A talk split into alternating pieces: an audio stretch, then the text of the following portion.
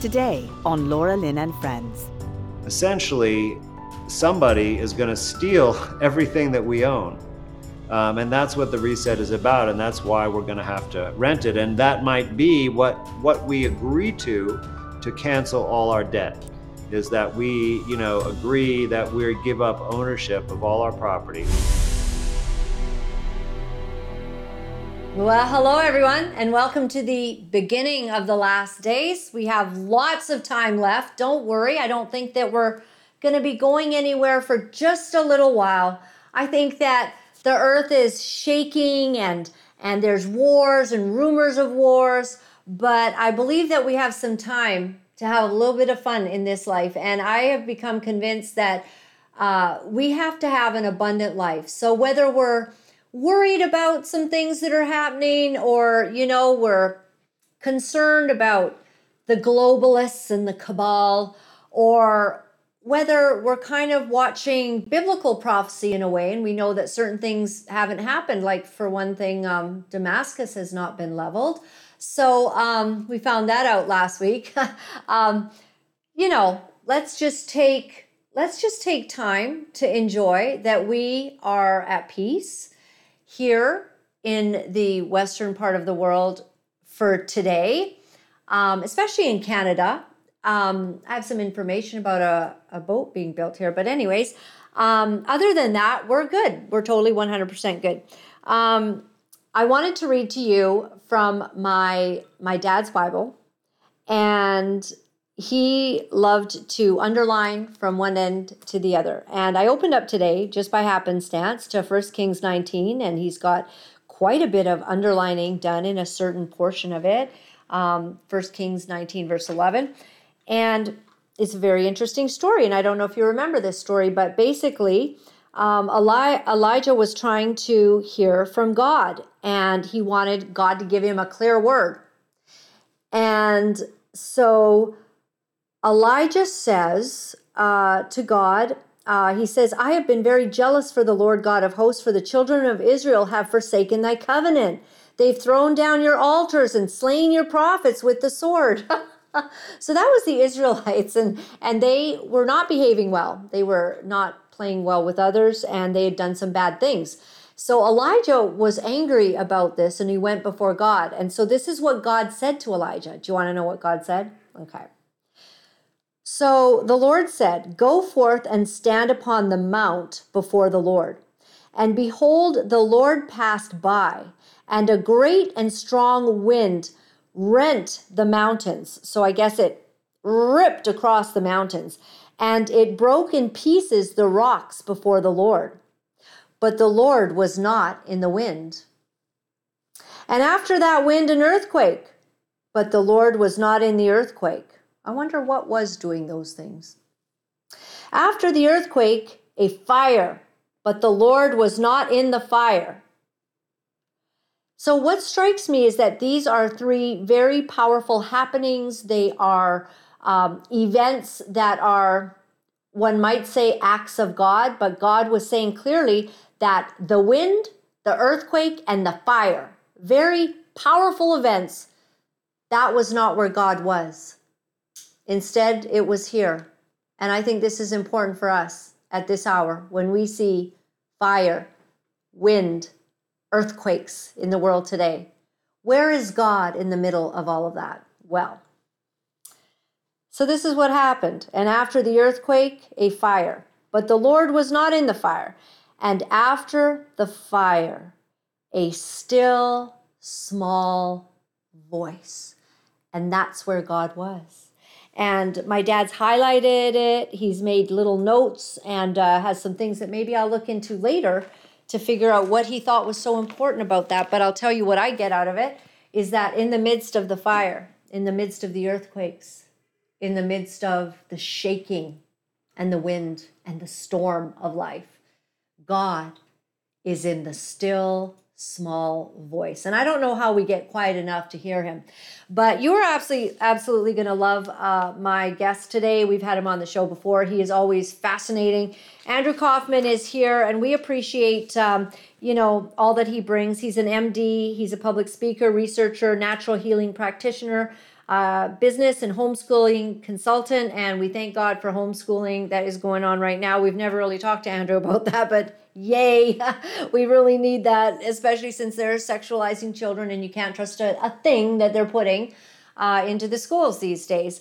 We um, and he's a. Uh, uh, I'm not going to say that word right now because we're still on uh, our channels. Uh, we're going to just tell you right now that in order for us to speak the truth on any matter, we'd like you to head over to Rumble. And uh, JT, you're going to put that into the chats of all the places. Um, so we're on Rumble. Head over there, would you mind? Because we got some really important things to talk about. And we can't do it in some places. So we want to be respectful, you know, of our good platforms, of our good friends there at the, the bigwig national broadcasters that sometimes don't like what we put out. Um, I will tell you that Andrew, um, he is. Uh, so he got his BS from MIT in molecular biology and completed his psychiatric training at Duke University Medical Center after graduating from the Medical University of South Carolina. So, Andrew, we welcome you to the show today. Thank you very much for taking time to be with us from wherever parts of the world that you are. You're usually off in some exotic place, but thanks for being with us. Well, it's a pleasure to be here with always, and I come from my home base today in central New York. Okay. Some uh, beautiful fall and uh, early winter weather. Right. So we've been hearing about New York. Are, are you in an area where um, have they been having some uh, protests and rallies and stuff like that there, or is New York staying out of it all? Well, um, no, I'm sure in New York City, I've heard that there have been uh, some uh, pretty outrageous protests, but I am uh, far away from that in uh, the middle of the wilderness, uh, so to speak, uh, near the southern Adirondack Mountains. So, um, fortunately, I'm in a, a, different part of New York that's a lot more conservative and sane than than down in the the Big Apple. Down in the Big Apple, very good. So. Uh, we're seeing some real. Speaking of earthquakes, I mean, um, we're seeing some things in the in the financial areas, and not only have you brought to us a lot of information, speaking the truth on you know what we've just experienced in the last three years, and you know in the crazy situation that we found ourselves, but uh, there's there's some uh, real shaking things that are going on financially in the world, and you've sort of been uh, following up on all of that. And so, what can you tell us, Andrew? What should we be concerned about, and and how can we protect ourselves if we need to? Well, I wouldn't say I'm uh, necessarily one to give financial advice, but I think um, if you understand a little bit about what's going on, um, it'll kind of be obvious uh, what steps you might take to uh, protect yourself and your family. But essentially, what, what we have going on right now is uh, a debt and currency crisis.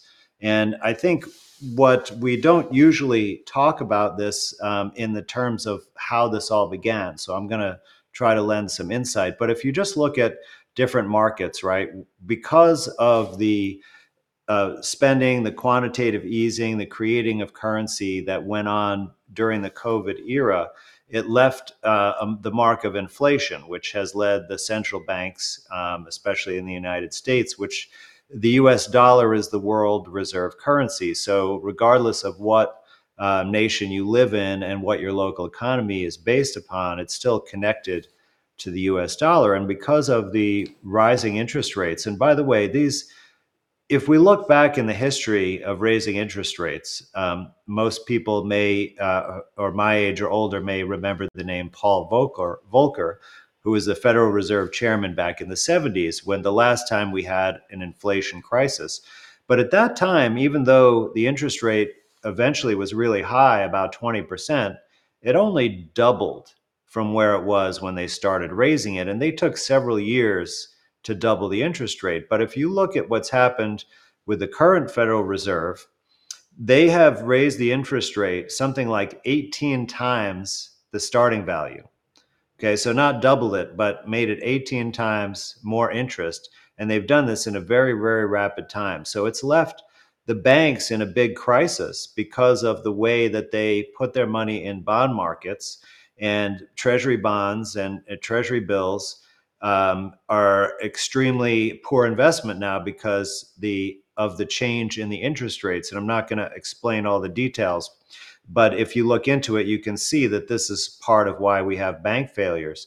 But also because of the interest rates, you have um, people do not want to take out loans, and the banks have tightened their credit guidelines. So we have, you know, people can't get car loans or don't want to take out car loans. Mortgages are very expensive, so people aren't buying houses and cars. And because of the wages are not keeping up with inflation, um, essentially people are poorer with their same salaries, and so they're taking on more credit card debt. And then we have a record number of defaults in the credit card industry. So you have essentially all these areas of defaults in debts, and I didn't even get into student loans. And this is all mounting to a, a big crisis, you know, in the context of inflation and these high interest rates. Now, you know, the government has really been minimizing these issues. And one of the things they've held on to is that the unemployment rate has been low. But only one financial analyst uh, by the name of um, uh, Dowd, I believe, has pointed out actually that the reason for that is because so many working age, healthy adults have actually died from the vaccine that they're no longer in the job pool or they've become disabled from the vaccine that they're not counted any longer in the unemployment numbers. So that's given us a false sense that the economy is doing better than it has, um, along with other measures uh, whereby banks get rescued from failure or the stock market or precious metal prices are, are manipulated and propped up to make the economy look good. And at the same time, you have um, many non Western nations around the world forming a coalition known as BRICS, which I believe stands for uh, Brazil, um, uh, Russia, India, and South Africa. I must be uh, missing one. Uh, China, sorry, China and South Africa. Uh, but many, many other nations have joined, including some of the oil rich Middle Eastern nations. And their uh, whole raison d'etre is to develop a currency outside of the dollar. So, this is where my big moment of explanation can come into play of why we have this system where we're essentially have tons and tons of debt, huge deficits, no one can pay back their loans. It all actually goes back to 1933 and the last World War. Because what happened it, at that time was that the United States was also suffering from an economic depression. And because they had used emergency war powers um, in World War I and other wars, and this is a time when essentially an emergency gives politicians an excuse to do anything they want, right? This is how the COVID tests, vaccines were allowed to be sold, is because the government said you don't have to do the normal thing, which is show that these things are safe and effective and get approval from our agencies. Because it's an emergency, just go sell what you have. Whether it's dangerous, it doesn't work, it doesn't matter. It's okay right? And all the rules go out the window, all constitutional protections go out the window during an emergency. But those emergencies were traditionally wars or natural disasters or famine, like things that were life and death situations. But in 1933, the US government under FDR decided that the um, issue with the monetary crisis or the financial crisis, which was really a shortage of money in the system. So there wasn't money to make loans and have businesses, uh, you know, be able to get financing to maintain their expenses. And that's essentially what was going on. So the government said, because it's an emergency, we're going to have a bank holiday, close all the banks. And then when we open up, essentially everything's going to be different. And what they did was completely flabbergasting and egregious because they took the Trading with the Enemies Act from World War One and applied it to all the US citizens, saying that they were enemies of the state and they couldn't have money. And that's what the reason they had them all turn in their gold. They made owning gold illegal. Gold was real money. And they made the Federal Reserve notes, which they called Federal Reserve bank notes, completely imaginary. And this is the truth still today. If you look at the Federal Reserve Act, Section 16, you'll see that a bank can get Federal Reserve notes when you sign a, lo- a note for a loan. So, Laura, if you go into your bank and ask them for a loan, you think, you know, you might think that they have that money and they would lend it to you. But that's not the case at all. Actually, what happens is they get you to sign an application and a, a promise to pay. And that's called collateral because you're an, a good, trustworthy uh, woman. So you're going to pay back that loan, and that's collateral. So then they go to the central bank and they ask the central bank, Can you give us this currency? And the central bank says, Do you have collateral? And then they say, Here's Laura Lynn's promise to pay. I give you my offer, my tender of Laura Lynn's promise. And then, boom, they give them the money. Now, that money didn't exist before. It comes into creation because you applied for it and you promised to pay. And it's not, there is no actual money. There's no gold. You can't trade it in for gold, right? They didn't, nobody had to possess something of value to give you that. It's basically imaginary. And this is called fiat currency. Now, each time we do that, it creates on paper debt that's never paid back because when we write a check or give Federal Reserve notes, those are the same things we created that way. So we can't pay them back with the same debt that we created in the first place. So it just essentially keeps adding up and adding up. And there are ways, by the way, to um, cancel it out and make it go away. But if we were taught how to do that, they couldn't use this financial system to control us. And this essentially crisis is leading to the central digital currency, which is basically we're going to be in such bad shape that they're going to say, We'll rescue you. We will cancel all your debt if you just adopt this app on your phone. And once people adopt that, then they're going to be, you know, under essentially control because all of their access to the financial system uh, will be controlled. Wow. And that's how they get us because uh, a lot of people, um, I'm seeing that people are overextended. Uh, we've had quite a few good years, like here in Canada, of the lowest rates of interest of all time.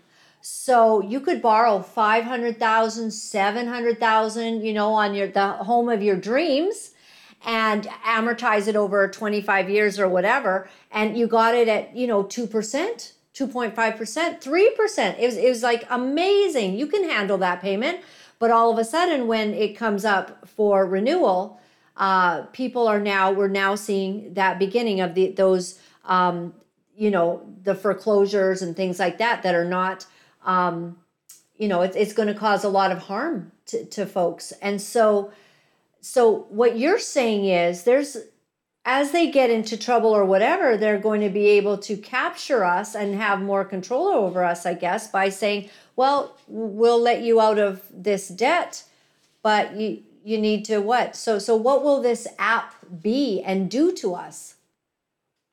Right. Well, you you know you, you're right because when they have a crisis and people are desperate, they can come right in there with what seems like the solution, but it turns out it's not in your best interest. So the this kind of an app, um, you know, you can already find out information um, about it because it's similar to the social credit system uh, that they have in China. It could be used that way um, people from the Bank of International Settlements, Settlements, which is the central bank of central banks, have already admitted that you know there it could be used in a way to control people's access to the funds. So one of the things that they've talked about, for example, is something called negative interest rates. So you mentioned right that it was easy to get loans at low interest rates when the central bank set the prime interest rate at zero or uh, 0.125 or 0.25%, right, which it's been. But what if the interest rate were set at negative numbers so that instead of you gaining interest, that the balance would actually shrink. Now, this might be a way to contract the money supply uh, or to accelerate the velocity of money to stimulate spending in the economy if they say, well, we're setting an interest rate of negative 5%. So, you basically, if there's anything left in your bank account at the end of the month when the interest kicks in, it will be 5% will be taken off the top.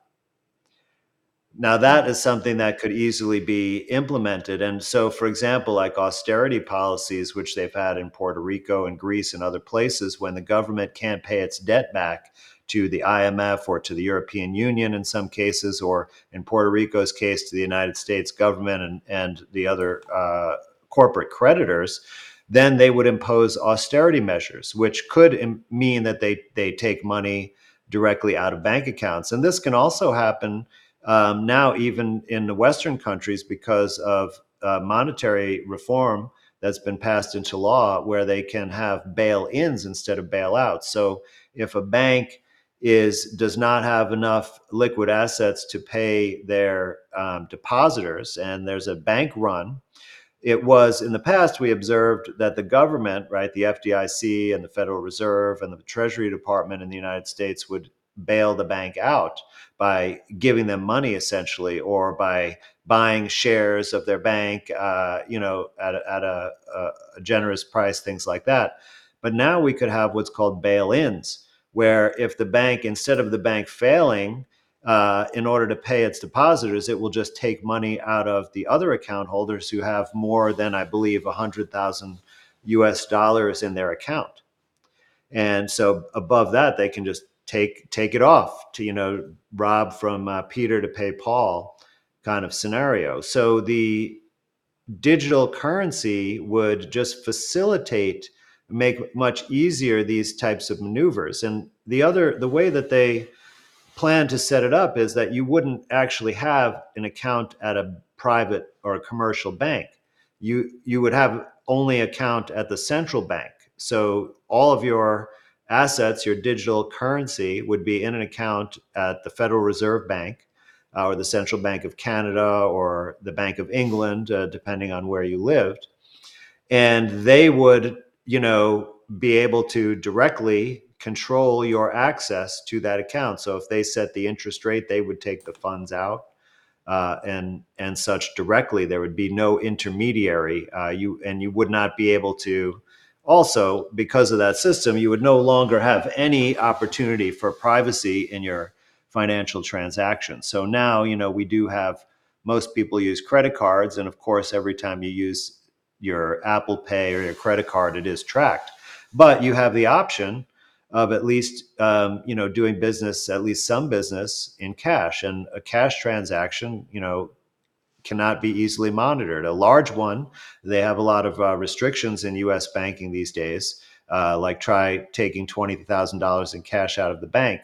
But um, but if you are you know uh, deliberate and uh, careful, you can still do things um, in cash. Uh, or through precious metals, possibly that are that are in the private. But in this kind of a digital system, uh, essentially there'll be almost no opportunity other than between you know private uh, men or women who could do you know anything they want uh, but in the business world um, in you know in any store or retailer or online business uh, there'll be no opportunity to do any kind of private peer-to-peer uh, transactions so do you see gold and silver as being an ongoing um, alternate currency um, is that the answer? Well, gold, gold and silver are real money. They meet all the criteria for money because they have uh, their own intrinsic value. And you could think about it this this way, um, like with gold, which gold doesn't have a lot of industrial applications, uh, but it certainly is a beautiful metal. Um, but the effort that it takes men to get gold out of the ground right, creates the value because there's value in the labor of those men. And it roughly the the actual value of gold is somewhat equivalent to the number of hours that it takes someone to get it out of the ground. Now with silver, you have the added benefit of uh, silver has amazing applications in technology. In fact, especially ironically in green technology, uh, things like solar panels. Uh, it is uh, the best conductor of electricity out of all the metals, and it has a very high uh, light reflectance value. So it makes it uh, very useful in technological applications. So it makes it very valuable. Now, gold and silver have been regarded as real money for thousands of years.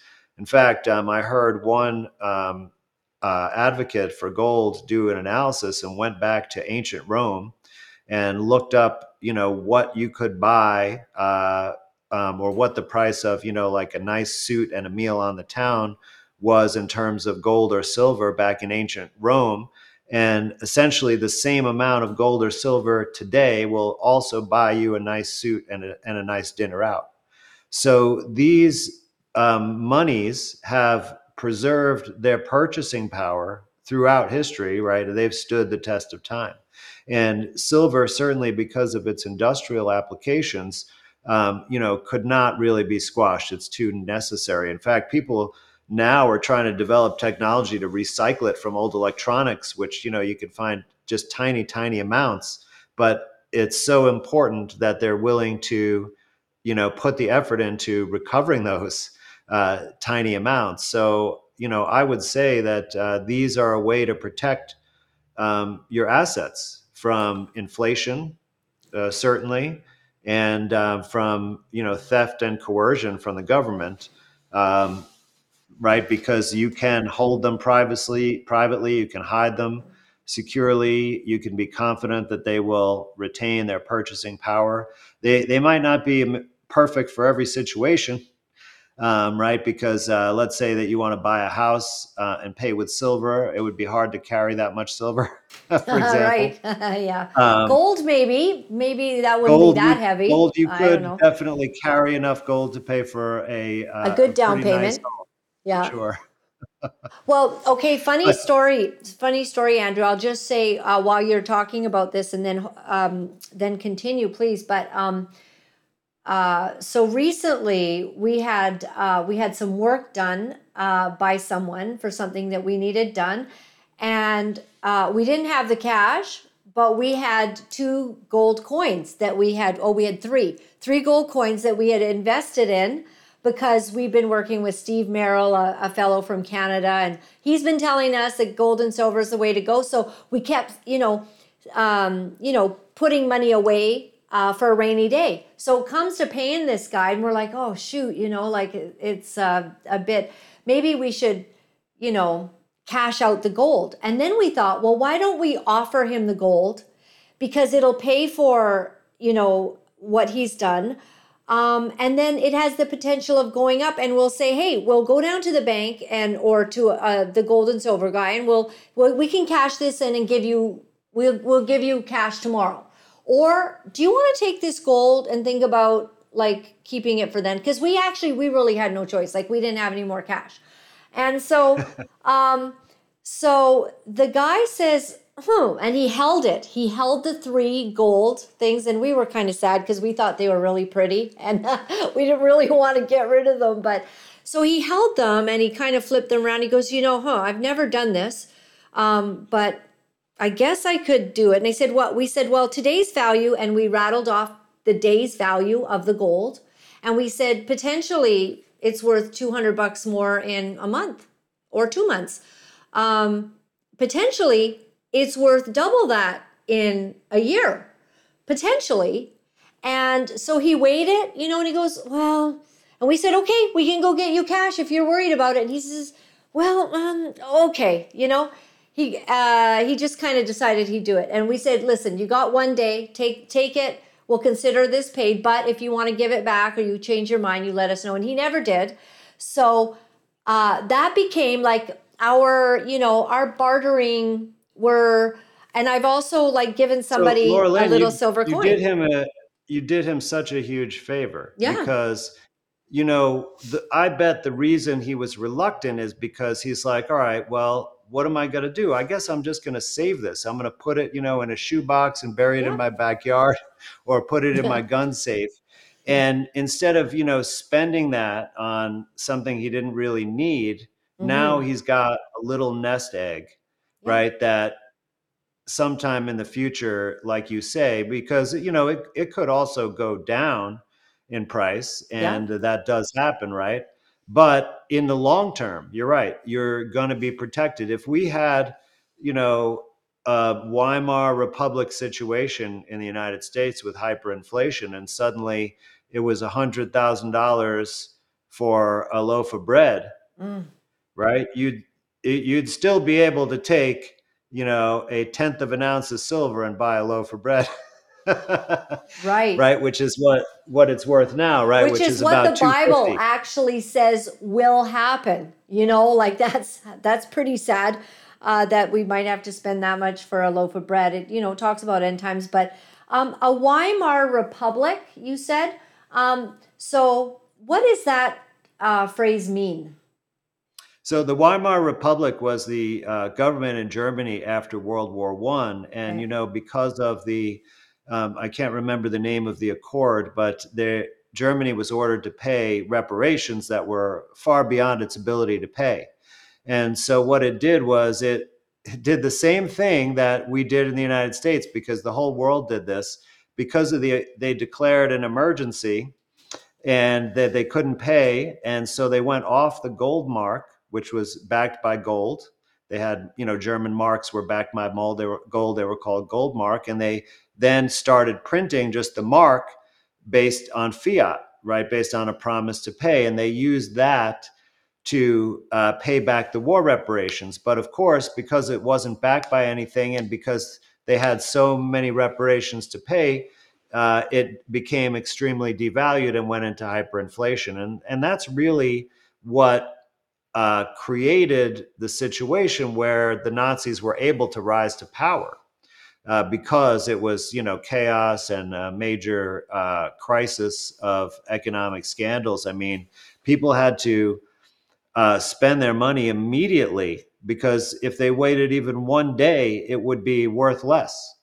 So it was like, uh, you know, imagine, you know, working a day, getting paid at the end of the day, and then going immediately to the store and spending every penny that you made as quickly as possible before it lost value.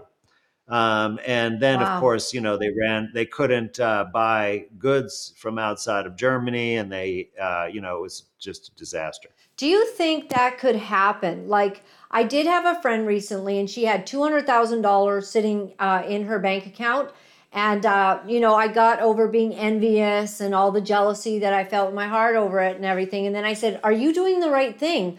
Like, if you want to protect those funds." Shouldn't you just get that money out of just sitting in the bank? I mean, and she, she her and her husband were thrilled about it. You know, they'd made a real estate uh, investments and you know, they had some extra cash. And so that was fantastic. But I said, so looking at the world, is it really safe to be having and harboring all this cash?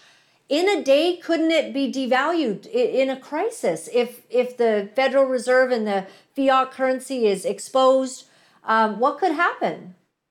Yeah, I, I agree. Because of the looming crisis and um, you know the brink of international bankruptcy, I think all um, assets that are denominated in fiat currency of any kind, right, and it's all all of it is going to be tied to the U.S. dollar because of the world reserve currency status. That they're a lot riskier right now. So that you know that means stocks, bonds, um, even gold and silver certificates, right? The paper uh, versions of gold and silver are denominated in dollars. Um, so all of that paper is much, much riskier right now, including just keeping it in the bank. So, you know, one thing to consider is that if you put it in a tangible asset, right, something you can hold, so like buying a piece of land or buildings, right, that no matter what the value of the dollar is, a building is still worth something. Land is you can grow food on land, you could live on land, right? It has intrinsic value. You get vehicles, they have value, you know, uh, firearms, tools, uh, generators, right? Equipment, these all these things have value, just like precious metals also have value. So anything that has value intrinsically like that because it's useful or functional or purposeful um, will still have value no matter what happens to the currency. So I think, um, you know, having those types of assets are much safer. Um, you know, now is not the time to uh, speculate on the stock market unless you really know what you're doing. And, and actually, people that want to invest wisely, who you know can buy foreclosed uh, real estate, um, provided they have are set up with the right kind of you know credit. Um, and there are lots of people teaching how you could prepare or prepare yourself, or like shorting uh, stocks and assets, which is risky, but uh, that's how the big wealthy uh, financiers make money during an economic downturn. Um, and that's when you borrow shares um, temporarily, betting that the price will go down because the price of everything's going down. And then if it goes down in the time that you borrow them, then the because what you do is you sell the shares at the higher price and then buy them back at the lower price and then keep the profits.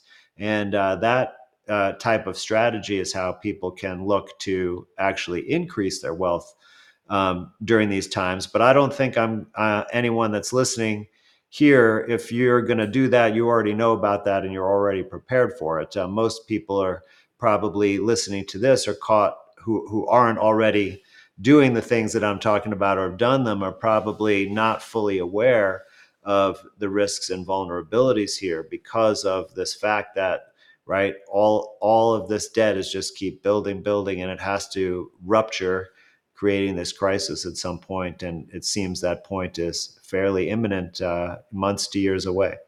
Right. Well i heard somebody talking about an article like just here in canada that um, that maybe we're not going to see the soft landing we were hoping for that um, that you know could be people keep using these you know a bit of a rough ride or whatever but uh, so you would probably be more aware of the united states of america. I mean how how on earth do we get out of this huge mess? Where uh, you know we're in canada we're trillions of dollars in debt. Um, like how do we ever recover? I just this is a mess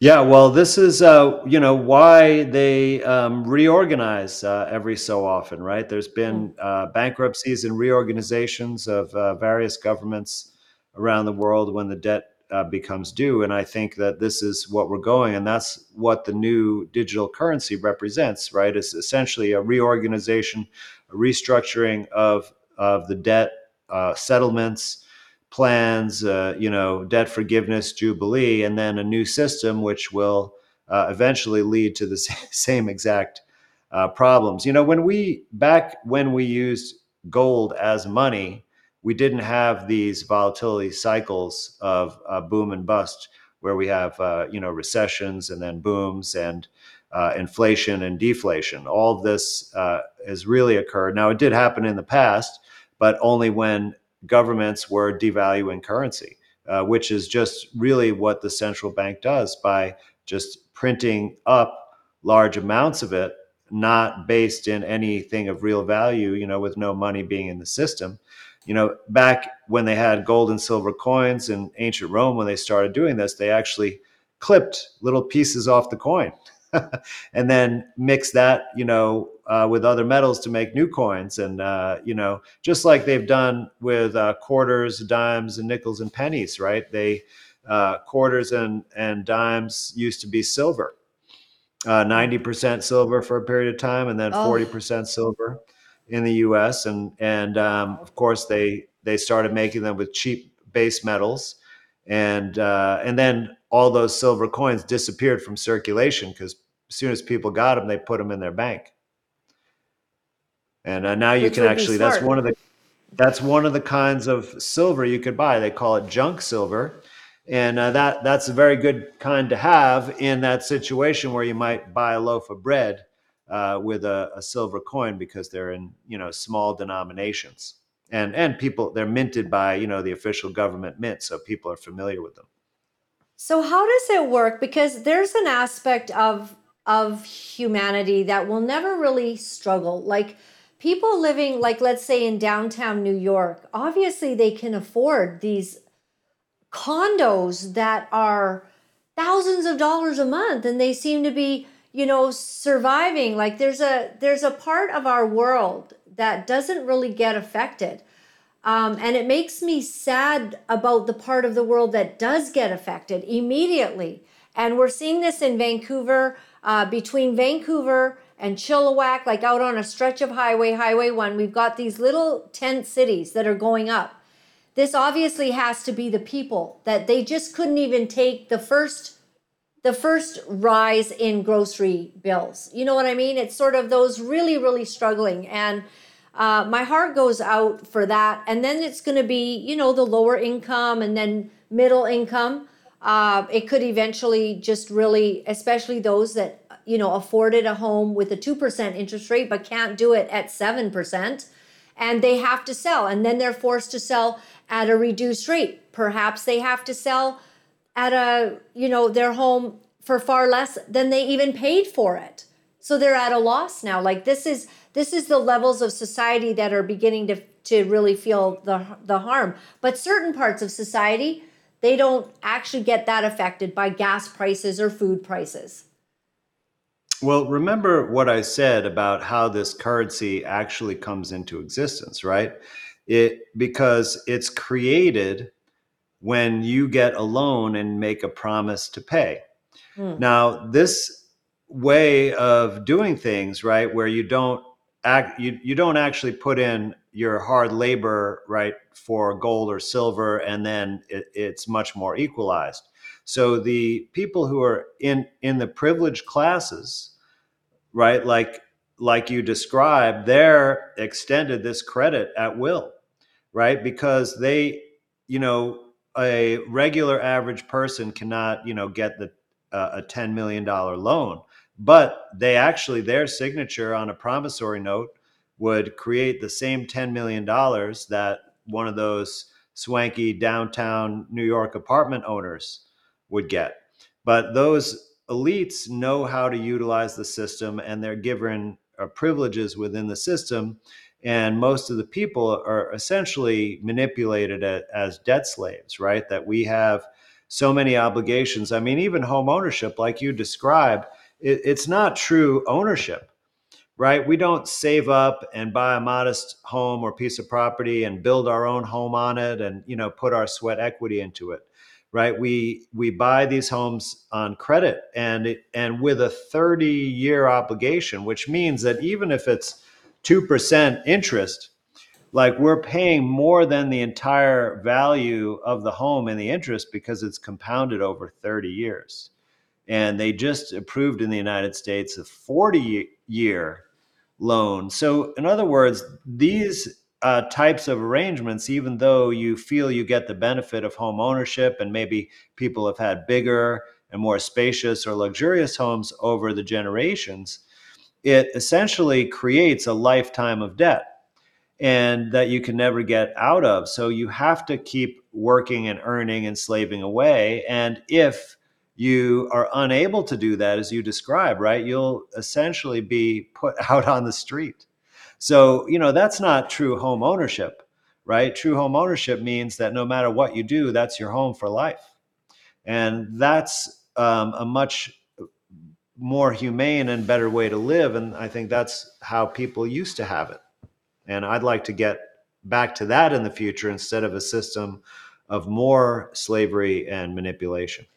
Well, tie into what you're saying, um, Andrew, tie into that uh, these landowners who get multiple properties, um, you know, because of their success or flipping and they have multiple properties and then the the prices in order to rent are just astronomical. It drives up the prices of the properties. Here in canada our housing is about the most expensive one of the most expensive places to live in the world to, to own a home um, and largely because it was cheap here i guess compared to some places in Hong Kong or China and they, you know, they'd come and they'd buy multiple properties. We had them sitting, nobody was even in them. They would just buy up properties. And so Canada got upset about that and and put some stop gates on certain parts of it. But um, you know, it's it's almost impossible to find good rent now without paying the price of really and truly uh, a mortgage. My mortgages are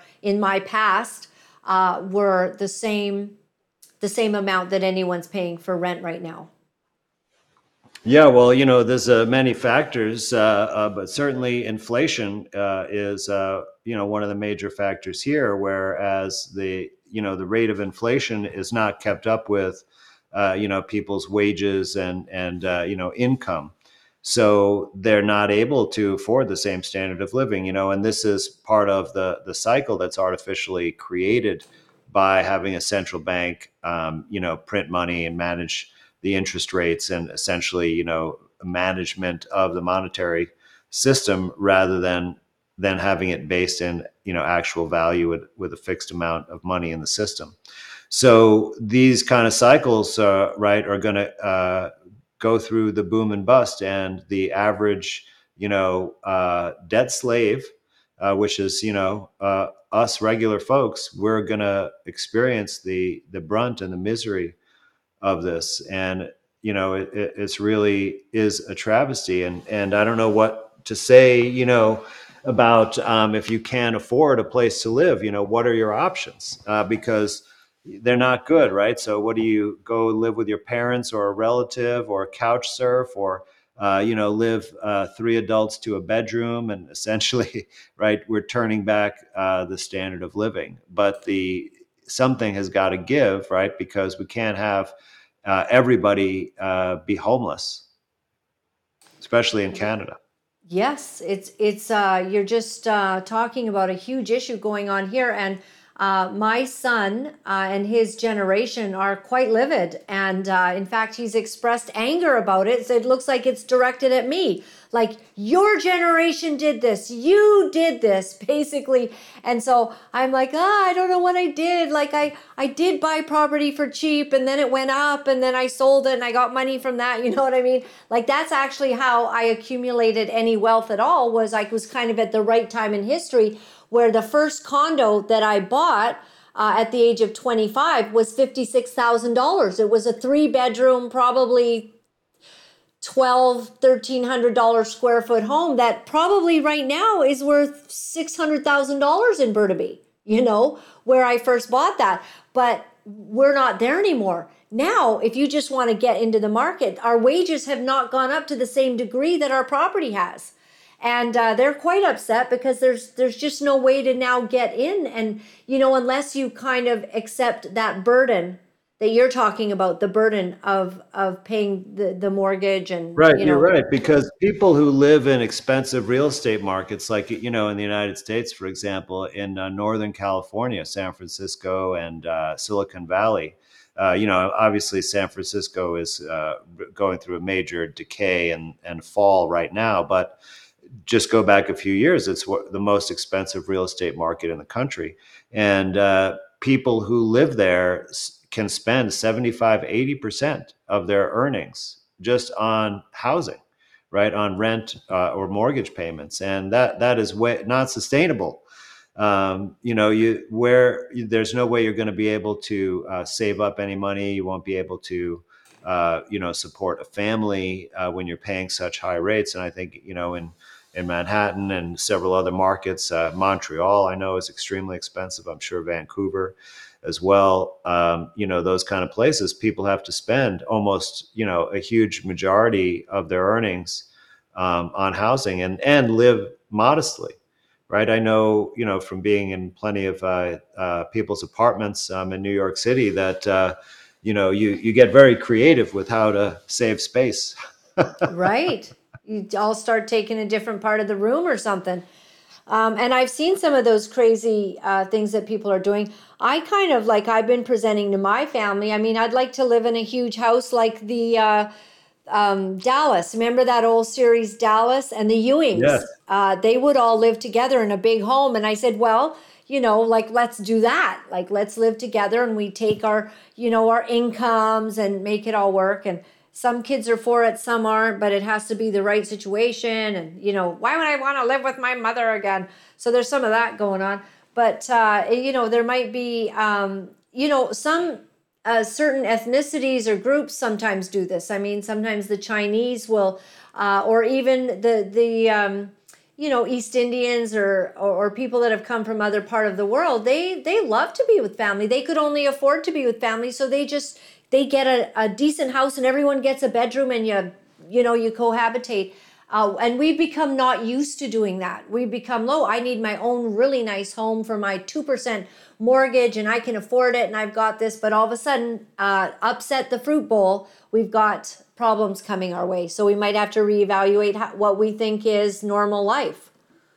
Yeah, no, you're right. And you know what you describe is actually a very interesting uh, sociologic phenomenon, and um, uh, it's been written about by historians. But when you have immigrant populations that go to other nations, right, that they struggle at first, um, but they you know try to establish businesses. Like for example, you could look at all of the uh, Korean grocery markets uh, in New York, for example, right? So many Korean immigrants came over to New York City and uh, established these grocery markets and became, you know, successful uh, business owners. But what they did was, right, when they first came over and they had nothing, they wanted to get ahead, so they sacrificed. So they crammed as many people, you know, into a house. They lowered their standard of living. They spent all their time working to establish a business or save up the, you know, to rent a, a space and and buy inventory. And by doing that, they were successful. But you know, we eh, didn't expect to have that existence in our life. We expected that our you know our parents and grandparents and their grandparents have already established themselves in this nation right? And that we would be uh, you know able to establish ourselves perhaps even in the professional class. So having to compromise lower the standard of living you know live life as a poor immigrant is uh, certainly not what young people expected to experience when uh, all of the pop media filled them with hopes and dreams and fantasies about uh, you know, wealthy lives of glory and uh, college degrees and and uh, you know parties and girls and all of that stuff. Wow. Um, my final question, um, Andrew, Mr. Kaufman, um, you you have been uh, searching out the truth on many things. I mean, do you think it is really it is an actual agenda to bankrupt and financially strap? a lot of the world so that we're in trouble and then food is in trouble and lodging is in trouble and general mayhem that makes us miserable like if we don't have a good place to live if we don't have food if we don't have funds we we don't feel very happy you know and um, do, do you think it is their agenda because the wef will say uh, you'll own nothing and you'll be happy is that a blazing lie? Uh, but is that their agenda to make sure that we're we don't own anything and they they bankrupt a lot of the world? Yeah, well, look, the one of the most successful business models is the subscription business model, right? Where every so often, right, every month, every week, whatever it is, you you keep paying for a service. So if we own nothing and rent everything, that means everything is a subscription service. So if you're the managers uh, or the owners of the world, you you would recognize that as one of the most uh, lucrative business models, and it, it allows you know for tight control of the resources, and this is how people can be um, controlled. And, and this is essentially what, you know, the World Economic Forum and the Great Reset are all about. And it's in their own documentations. But I want to mention something very interesting uh, that uh, uh, sort of hidden knowledge because they refer to this whole operation as the Great Reset. And so I'm also someone who studies law as well as finance, and I happen to have Black's Law Dictionary um, uh, in my library. So I looked up, and someone suggested this to me, so it wasn't just my idea, but I looked up the word reset. And it describes a theft, a transfer of ownership against property owners' rights. So, in other words, if the plan is that you'll own nothing and rent everything, then that means that everything you own now will have to be transferred to someone else's ownership.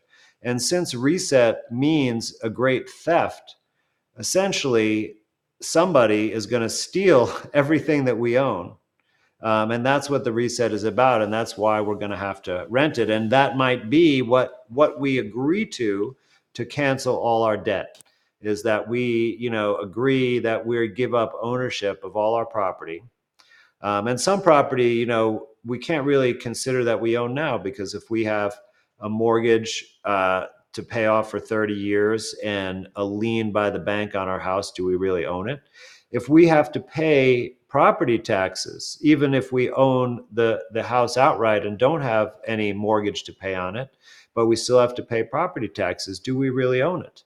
If we have a vehicle that we have to pay insurance, personal property tax on, and other, you know, and those kind of expenses to the government, do we really own that that automobile? So we, we've got to really kind of rethink um, our experience with respect to uh, property rights, uh, with respect to abundance and our financial state, with respect to our debts and those obligations um, to see, you know, realize that we're, we're, we're really getting a raw deal and that deal is going to get much worse.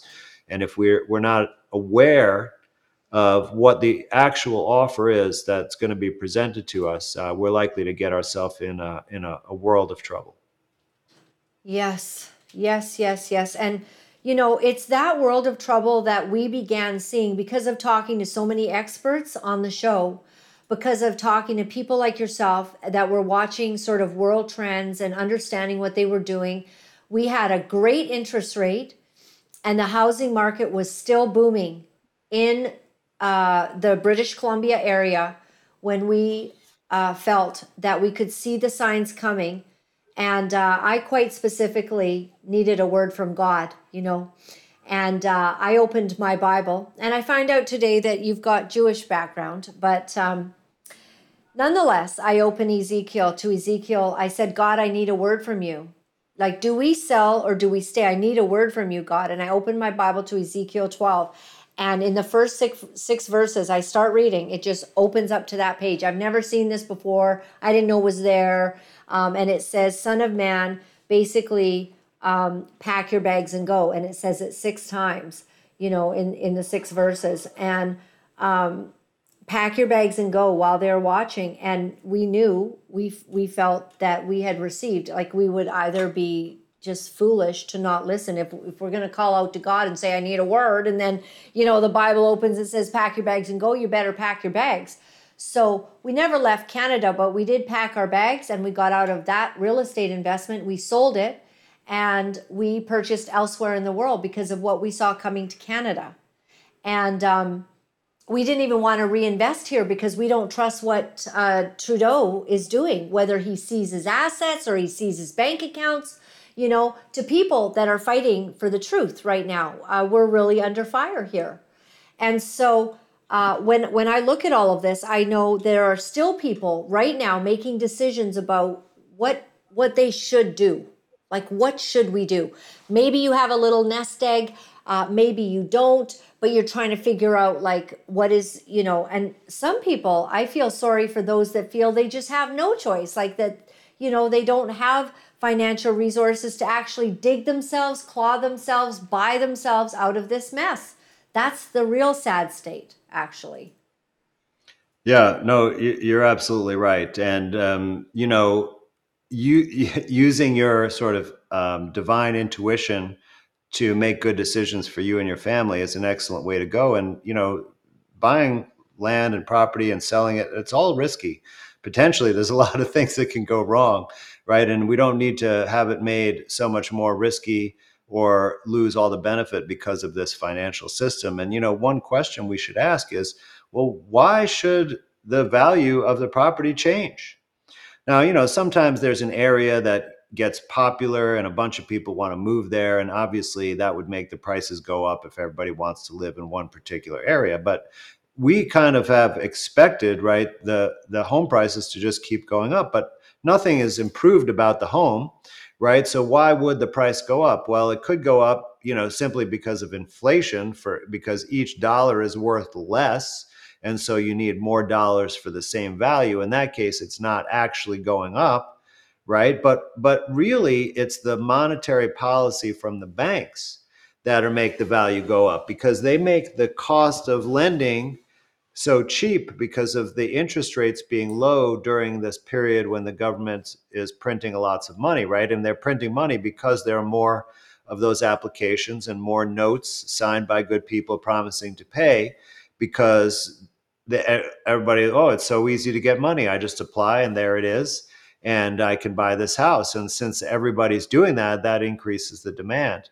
But nobody, you know, people do it just because they can. Because I can get a loan, right? The banks are giving out mortgages real easily. So I'll I'll buy two homes if they'll let me. You know, I'm not going to realize that it would be very difficult to pay it back necessarily uh, because you know I want it, right? And then the value goes up, and then then you realize you can't afford it, so you sell it.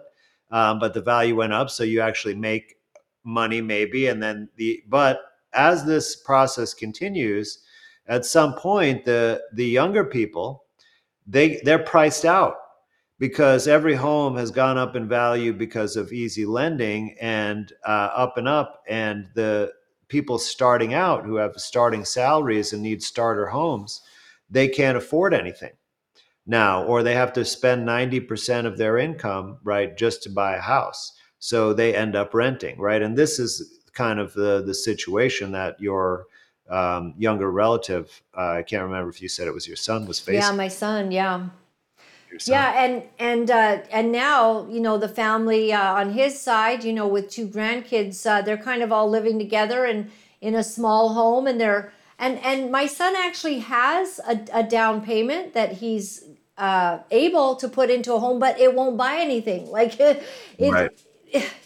Now now you got huge interest rates, so even if you have money, you don't want to put it into something like that, and so what it, it's quite a, a dilemma and Well, um, listen, he if he is a little bit patient because when everything crashes, that's when all the bargains will be there. So if he has hmm still has that nest egg and you know puts it in a protected asset uh, at the right time, he'll be able to actually buy something reasonable with that Right. uh, because So every, you just everything will said have to reset. when it crashes. Do you think that's what we're headed for? Well, it can't uh, just fl- flounder forever. It has to go down at some point, right? I mean, everything has been done to keep things propped up as much as possible, but it's still nothing. You know, you you- the debt can never be paid off.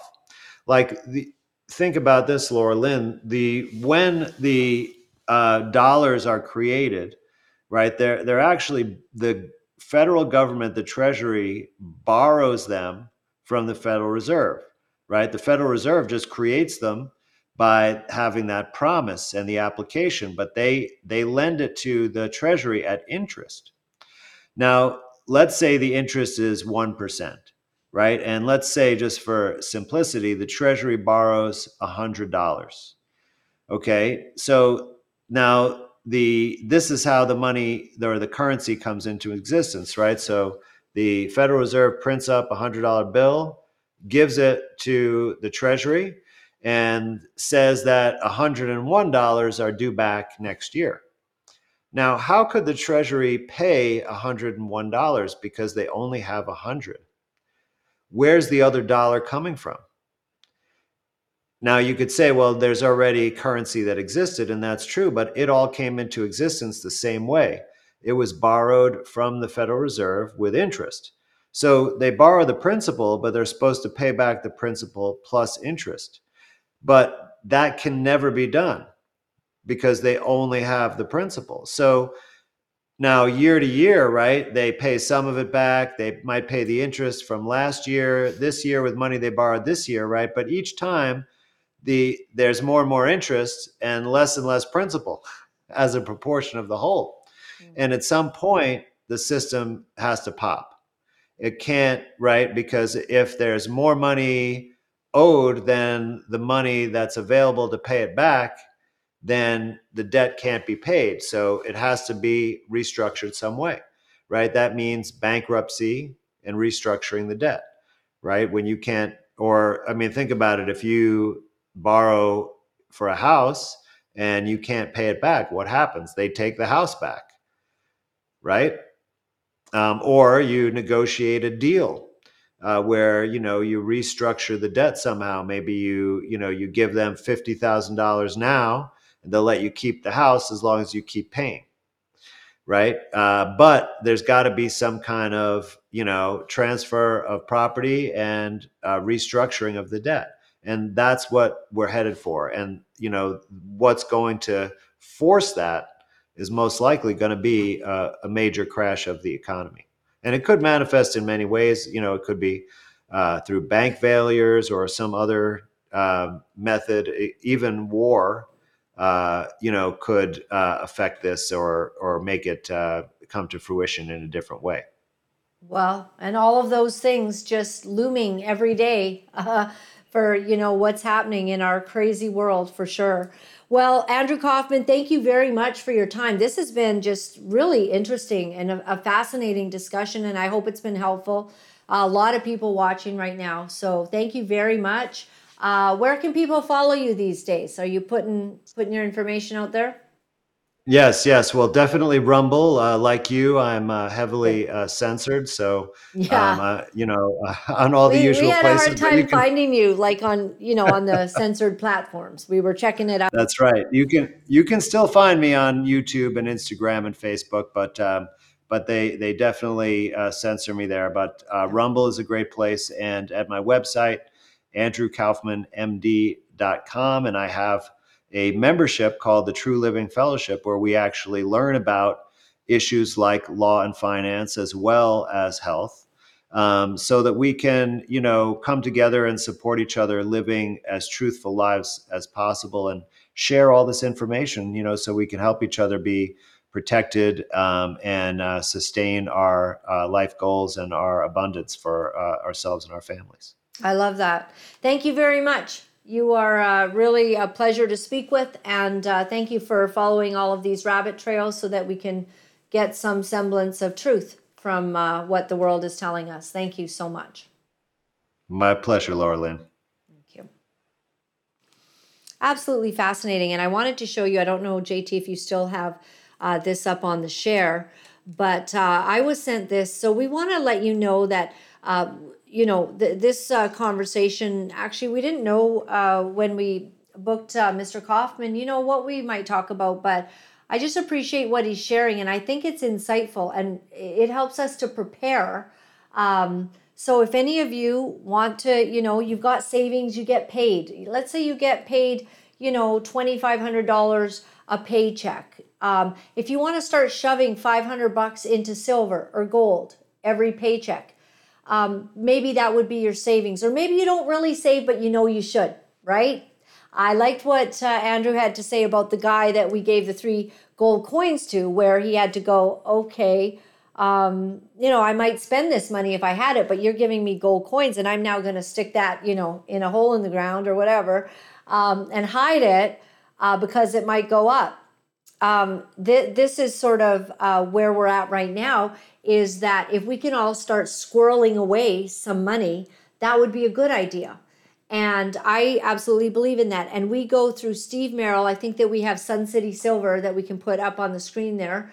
Um, and if you just send an email, he will get back to you right away. Uh, we had him at the conference last weekend, and we just, his information, his understanding, and I found out a whole bunch of things about Steve, like uh, I mean, he wouldn't allow people to wear masks when they would come in during the COVID um, because uh, because it, it's like a bank, and he says, "I'm going to want people coming in. I can't see their face, you know." And he could be robbed or whatever. It was like not cool at all. But he also just thought it, you know, it was ridiculous. So he stood in that way, and uh, I've really appreciated. Um, Steve's perspective. He really understands gold and silver. And he said, literally, right now, you have the ability to buy gold at a, how did he say it, 90% discount by buying silver. Because his belief is that silver is being so kept down. Silver is so cheap. You can buy a silver coin, how much Canadian? Like about $30 And if those puppies, because he, here, let me read to you something that's on here. Um, it goes through a bunch of, uh, like we should put this up, JT. I'll send it to you to put up on on the description. But basically, simultaneously, gold prices around the world. So this is back in um, so Nixon famously promised the American public that there wouldn't be any negative consequences from his actions. It it described what he did. Yet inflation hit three percent the following year in 1972. Then in then 4.7% in 1973, then 11.2% in 1974. So that was a few bad years.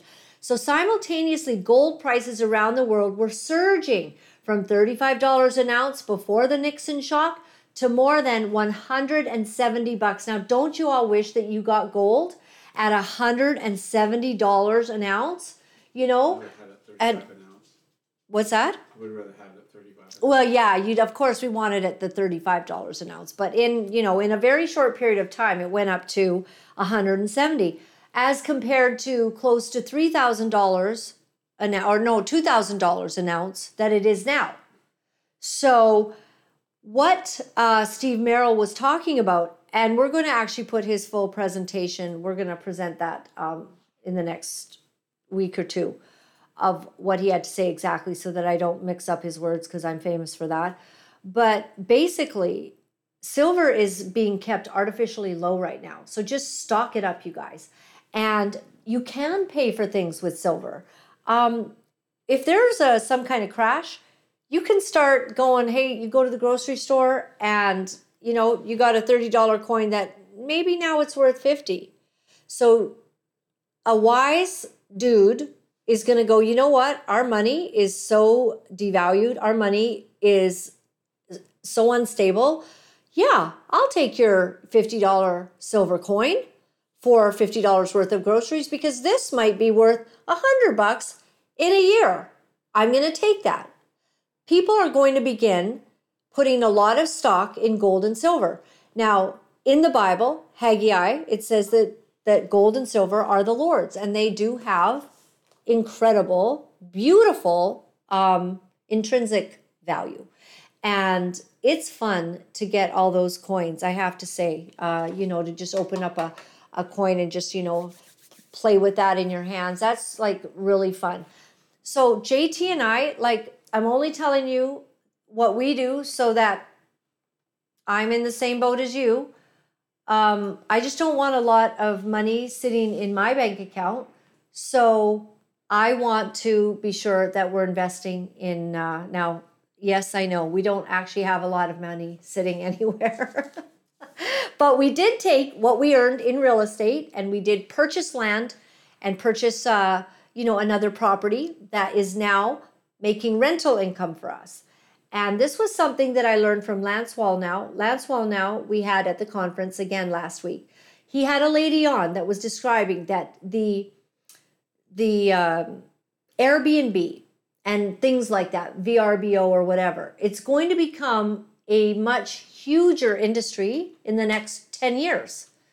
Now, is that because people can't afford their own place? I don't know. Are people vacationing more? I don't know. But apparently um, the you know the the graph is going upwards on this industry.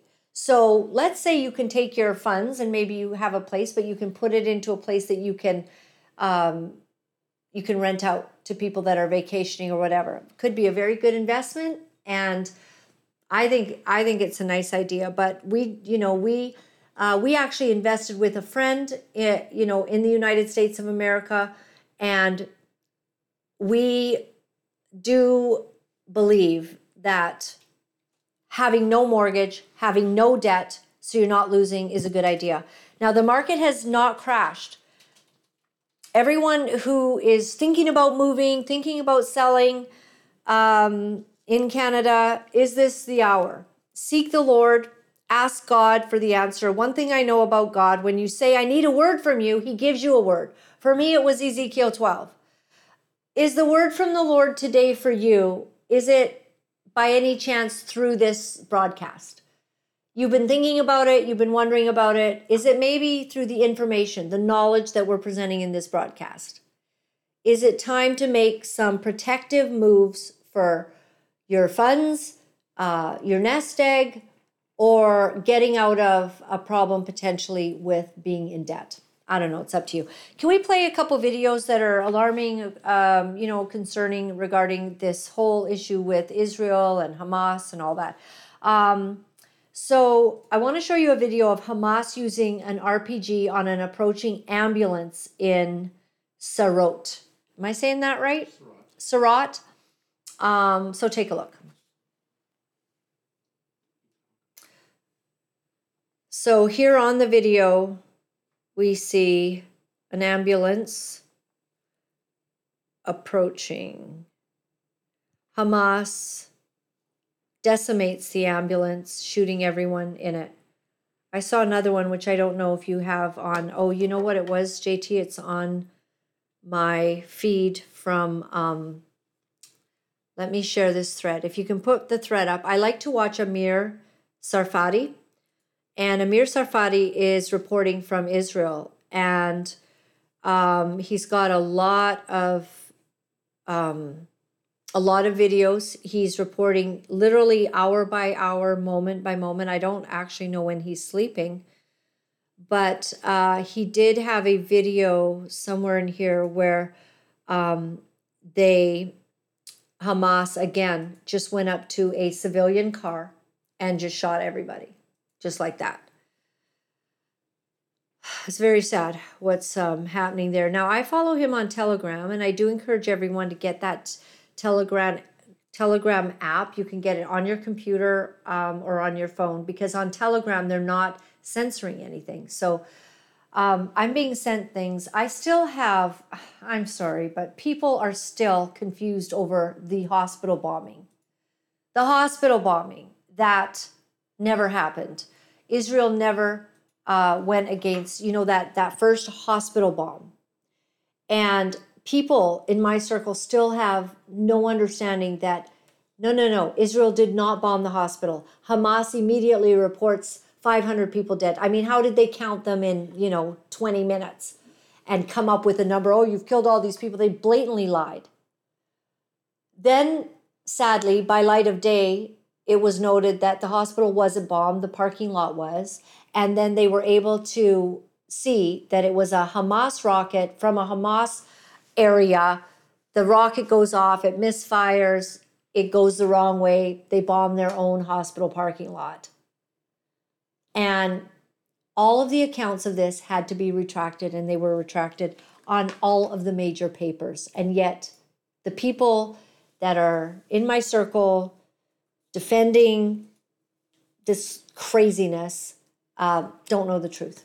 So I like to go to Amir Safardi, Sar, Sarfati. Sorry, I, I really butcher his name. Hopefully, he's not watching. We are trying to get him on the show. So let's look at uh, Ben Shapiro at the Oxford Union debate talking about the two state solution. British Mandate Palestine was ruled by the British. They carved off Transjordan in 1920, and Transjordan was made into Transjordan with the Hashemite kingdom, which, by the way, is not domestic to the actual area of Jordan. So if you're talking about a colonial outpost, Jordan would be it, since the Hashemite kingdom has nothing to do with the actual Palestinian Arabs who are living in Transjordan. Talking about the Peel Commission. If the idea is that there would have to be a separation of populations in order to effectuate a two-state solution, which you deny, then I was right. Of course, there was a deal on the table. The Jews accepted it. The Arabs rejected it. So you did not actually undermine my case. in his Claim there diary, should be no deal in the David first Ben place. In his diary states. Yeah, Hold on, hold on, hold on. Commission- I, I listened to your whole bullshit history for like five minutes here. So at least let me respond to it. Your entire claim is that the Arabs did not reject peace, and then in your own disquisition, you admitted that the Arabs rejected the Peel Commission plan, which was a separation between the Jews and the Arabs, which gave an extraordinary amount of land to the Arabs. The Arabs then rejected the peace partition plan proposed by the United Nations in 1947. They then proceeded to reject the Oslo Accords in 93. After that, they rejected the Wye River Accords in 98. They rejected Ehud Barak's very generous offer in 2000. They rejected Ehud Olmert's very generous offer in 2008. Every single peace deal that has been proposed by Israel or anyone else has been rejected by the Arabs for a very simple reason, which was the very first question I asked you. You do not accept that there should be a Jewish state anywhere in this region. So, as long as that's the case, there's literally nothing to argue about. You cannot simultaneously maintain the position there should not be a Jewish state anywhere in the region and then tell me that I'm wrong when I say that the Arabs will not accept a two state solution. You yourself say that there should not be a two state solution.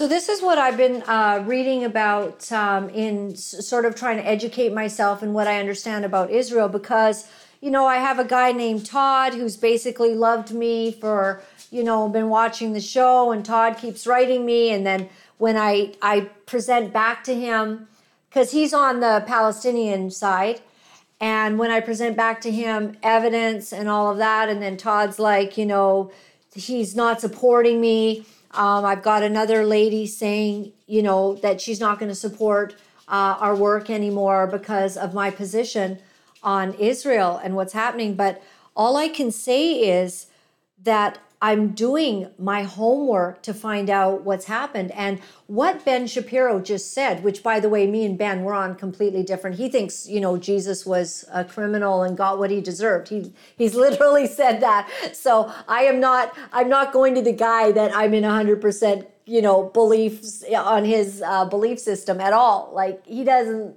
think Christians got the right end of the stick with the the Messiah Jesus. So that's okay uh, one day every knee will bow. That's all right. That's in God's timing. So, but I do like uh, Ben Shapiro for the fact that he's very well read and a very articulate presenter of historical facts. And the historical facts show how Palestine um, ha- has been offered so many opportunities for their own state, for their own land. They keep rejecting it. And it's on the basis, as he said, that they, they just really don't believe that, that the Jews should have any piece of land. And so, what do you do with that? Well, you know, greed. I, I don't know. I, I don't know. You, you're just against a people group, and it it's not right. It's not okay. Um, so, a discussion uh, on a UK talk TV um, on the history of Jew hatred among Palestinians took place, and I want to show you that because people must realize Palestinian hatred towards the Jews didn't begin in 1948 No. with the state of Israel. The Grand Mufti of Jerusalem, the, the, the senior Palestinian figure, was in cahoots with Hitler. Yeah. He went to visit Hitler. There are He pictures of them helped- together, aren't Yeah, he helped to form a Muslim SS brigade to exterminate Jews in the Balkans. Yeah. The, the, the Hamas comes out of the Muslim Brotherhood, which was founded by Nazi sympathizers who actually translated Mein Kampf into My Jihad in, in Arabic. Right. And uh, when Obviously, and- didn't mean uh, holy war, though, it right? didn't, yeah, it didn't mean, a, it didn't an, mean an that, no. emotional struggle, didn't Yes. it? Um, and you know, if you, if you look at all, even Yasser Arafat and the PLO have their roots Yeah. going back to the Muslim Brotherhood, Yeah. and there were pogroms committed against Jews in Palestine long before the creation of the state of Israel. So people who are going on these marches thinking this is all about 1948, they are useful idiots for the anti-Semitic cause, and it's about time more people actually spoke up about that and exposed this virulent hatred for what it actually is. Okay, so I would like you to do me a favor. I'd like you to like, subscribe, and share this video. It's great information on your finances with Andrew Kaufman. It's also great information and a perspective on what's going on in the Middle East that you're not going to see on the nightly news. You're also not going to see, uh, you know, some of the thi- things that we're presenting um, and perspectives we're presenting um, on on many forums at all. So in Canada, we kind of have a problem because it seems like we're all a bit confused over this issue. Um, I am the farthest from saying that Israel would be perfect, has not made mistakes, has not bombed places that they shouldn't have bombed. But I will tell you that I do respect that they generally have a humanitarian perspective. They generally uh, want to keep civilians out of it, while Hamas uses civilians as human shields. And I'm sorry if you're not going to follow me or support us for this perspective. It's simply fact and it's well provable. These animals that did this on October um, 7th, this is really disturbing. And for anyone who doesn't believe about what really took place, because, oh, you know, you can generate AI and you can do videos. Listen, the videos that Hamas took, Amar, uh, Amir Sarfati, um, He is able to direct you, okay, on his Telegram. If you go there or to his channel, he's able to direct you if you really need to see the proof. But let me just warn you because he also showed the video of the people that came out of the room. I think 1,400 reporters and politicians and people that wanted to just have the proof. If you really need the proof of what Hamas did, and they went into a room and through the cameras that that Hamas had on their, their body cams. And the people that came out were just sobbing. They were sobbing. They were, you know, uh, you know, over bent over. They could not even contain themselves for the pain and the the heartache. They needed counseling after seeing that. I personally am not putting myself through that. I believe you. I believe you. These people came in and did a horrible thing. All of that after being given Gaza in 2005. And then whole bunches of stories, oh, it's a big, you know, prison. Well, it's had to be guarded. Yes. Because once you give land to someone and then they use that exact land, you give someone a gift, you say to a neighbor, listen, how about, you know, I'll go here and you go there. And then they use the higher ground to, to bomb you, to hurt you, to send, you know, constant strikes your way. Not very, not very thankful, not very cooperative at all. And so, and then you lie and you say that, you know, that Israel bombed the hospital. No, they did not. That's actually been completely debunked. And then I have another friend telling me today, oh, all the deaths of the babies, that's all been debunked. No, it has not. It has not been debunked. So there's all this misinformation and disinformation going around everywhere. And I'm sorry, but when I decided to do this, I decided to do this because God had called me to speak the truth. Now, I'm not saying that my opinions at some point couldn't be in error. And when I find out that they are, I'll let you know that. But I'll tell you what I will not do I will not bow and cower because people um, are mad at me and aren't going to support me anymore. I will speak the truth because I, I need to do that because I believe the truth bears out and I search for the truth. And in fact, Proverbs tells us to search out a matter, to ask God for insight. And in all of that, none of that means that I believe in the Talmud, which somebody's speaking about the Talmud. The Talmud eh, this is completely idiotic. Now, somebody is saying that the Talmud totally supports, uh, you know, the genders and all of that. And so I researched that, like, what does the Talmud have to say about genders? And it does say some things where it has allowances for people that are born with, uh, you know, intersex uh, organs and and you know connected, and there's problems. It has some other things too. Um, the Talmud, I don't care at all about it. This is like the religious zealots. Jesus always had a problem with the Pharisees. Well, who basically has written the Talmud? Well, it's the Pharisees. It's the religious leaders of, of you know, of the Jews, of Israel. Um, God help them all for some of the things they've written. I, I don't support it. it. I this has nothing to do with that. Do I support that the nation of Israel has a right to exist? Yes, I do. I, I think I think Palestine should have their own area. I don't have a problem with it, but they, they keep rejecting it. They can't just, you know, accept a, a, a, piece of land. And nobody wants them, by the way. They're rejected by the Lebanese, uh, they're rejected by the Jordanians, right? Oh, you have something on the screen?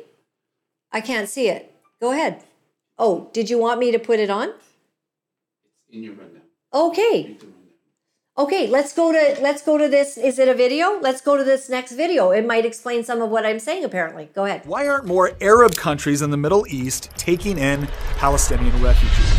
The onset of a renewed war between Israel and Hamas has led to fears that millions of Palestinian people living in the Gaza Strip may be forced to become refugees. But despite the fact that Gaza shares a border with Egypt, the Egyptian government almost immediately ruled out any possibility of accepting Palestinian refugees. In fact, Egypt is currently constructing an even larger border wall with Gaza than the one it currently has in place. Now, many outside observers have asked why Egypt, a majority Arab and Islamic nation, would turn away the Palestinian people. And of course, many have pointed out that it may serve the political interests of many Arab nations to refuse to accept Palestinian refugees because it allows them to then blame Israel for any sort of humanitarian crisis that unfolds. But the thing is, historically, many Arab nations have accepted Palestinian refugees, and that may be why Egypt doesn't want to now. For example, in 1991, the Kuwaiti government actually expelled nearly 300,000 Palestinians in the aftermath of the First Gulf War,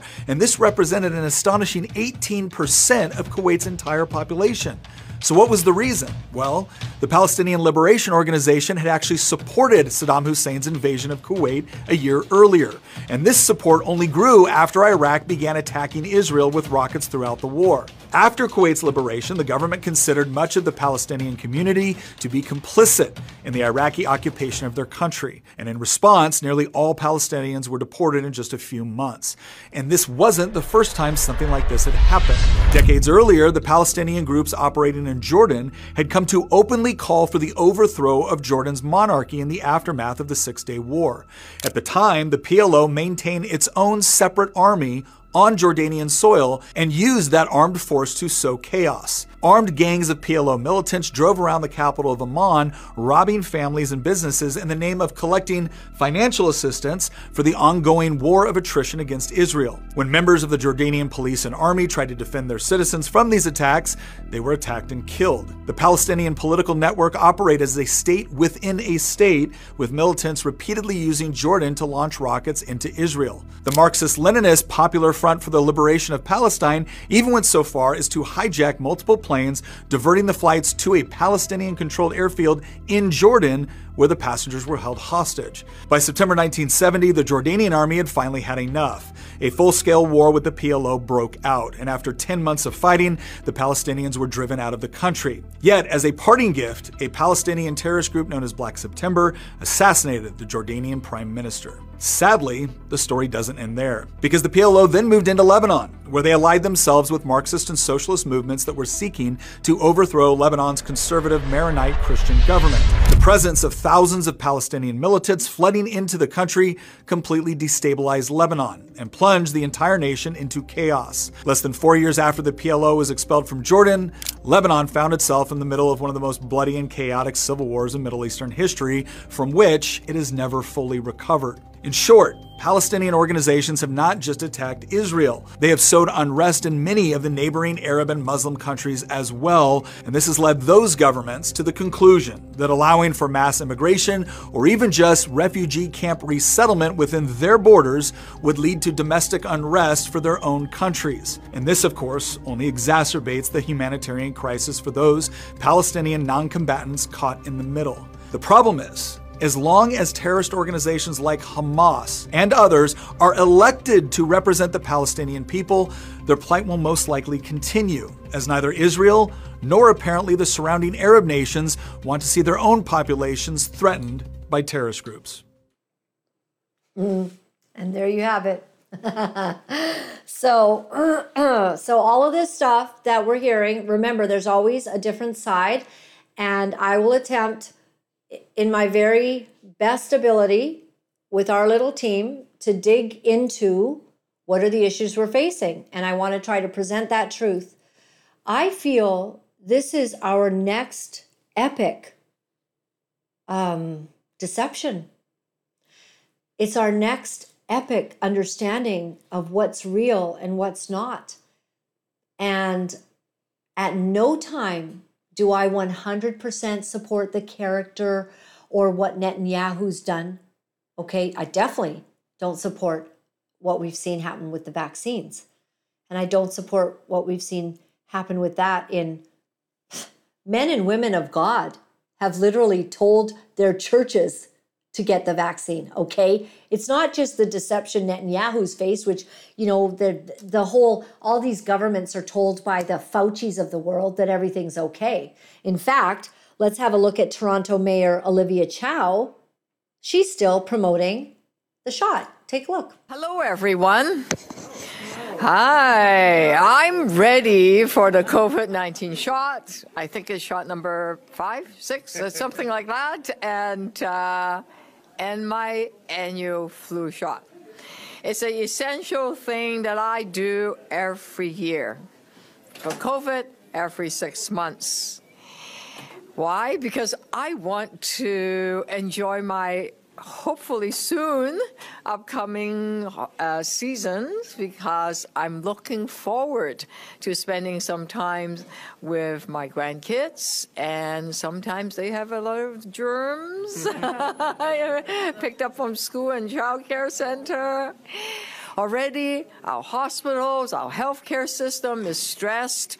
We don't need to add a bit more, a lot more stress into the system, right? So um, it's an essential service.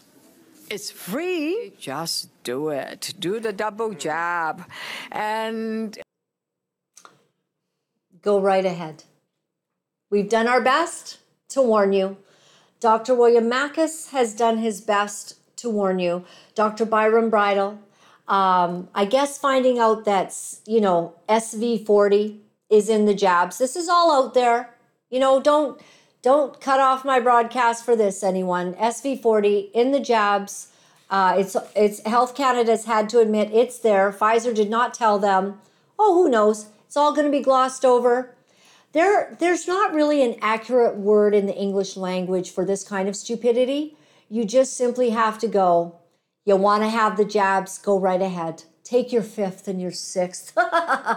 it's just so wonderful. I just saw a, uh, a video with uh, Justin Trudeau basically describing the the the thrill and exhilaration of getting those jabs that he got absolutely incredible so let's uh, i do have a share here jt just before we move on and um, i hope you can see it uh, so this is on Dr. William Makis' page and double jabber COVID-19 and flu vaccines in one visit. International rebranding of failed pharmaceutical products. Demand has crashed. Only 7% uptake in the US as sudden deaths continue. So, what they're trying to do now is they're saying uh, they're combining, they're ch- even changing it. It's not being called the COVID shot. You could be given the flu shot, and it's actually the mRNA shot. So, all of this nonsense uh, all of the failure, our government in Canada having bought 400 million of these stupid things. And I guess they just don't want to take a loss. So they're finding new ways to package them and get them out to you. Um, if we go back to what Dr. William Makis is saying, I do want to make you aware of something that is um, he's saying. He has um, a new article Vaccine Injury Treatment Fasting for 48 to 72 Hours Creates Autophagy. I hope I'm saying this right. Um, the body's detox process that kills COVID 19 vaccine spike protein damaged cells and reboots your immune system. Dr. Trozzi and Dr. Makis have been talking about this. It's all coming out that one of the ways that you can reboot your system if you're struggling with the, the spike proteins is you got to go on a fast, a hard fast for 48 to 72 hours. And when we had Dr. Makis on, I asked him, uh, he had done it himself just to reboot his system, not because he hasn't taken any shots, but um, because what it does is it puts your body into a bit of a stress mode and it begins attacking these uh, spike proteins. Okay, so mRNA vaccine injured people have damaged immune systems. Fasting creates new immune cells.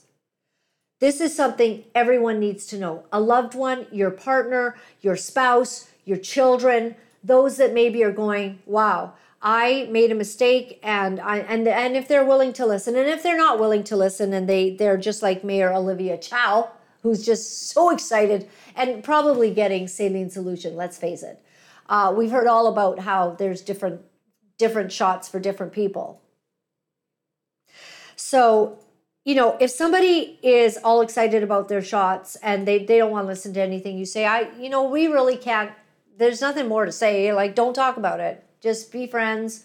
Um, try to get past uh, this this time. Love them because they're going to need it because more and more harm is coming from these shots and it's being shown. So we're not we're on the right side of history. If you want to know more about this fasting treatment, then go to Dr. William Makis' page and he is at Makis MD, M A K I S M D, and you'll be able to get that information. All right, remember ArriveCAN? What a scam that was. Um, I think that they, you know, basically gave the um, the contract to friends or whatever. But all right, so ArriveCAN hearing. Uh, so here they catch one of the contractors in a blatant lie. Take a look. Do you know if Cameron MacDonald has a cottage? I don't know if Cameron MacDonald has a cottage. Do you know if he had one? I do not know if he had a cottage. Knew whether or not Mr. Cameron MacDonald from the CBSA had a cottage. And you said no. Do you want to reflect Mr. on that answer? Yeah, Mr. Um, MacDonald has never referred to it as a cottage. It's a chalet. It's not a cottage.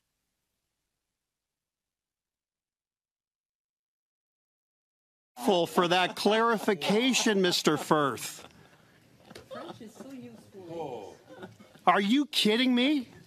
Have you ever met with government officials outside of government offices, outside of government business hours? No, I have not. You have not. So I'm going to ask you some of these questions again. Have you ever met with government officials or anyone employed by government in a private residence? Yes or no? Yes. Okay, what is the nature of that meeting? I'm I'm assuming I don't know the exact meaning you're referencing. I, it's not like I've had hu- hundreds of these things. The truth is, I don't know which one you're talking about. I, I've I want to know about all. I want to know about all of them. I I don't know which one you're. Sorry, I cannot comment. If you could direct your exact question to me in writing, I'm more than happy to respond. Sir, you're here providing oral answers to oral questions for a parliament, a standing don't committee I of the don't House have of the Commons. answer. Well, your I'm answer sorry, I do changes. not have the answer.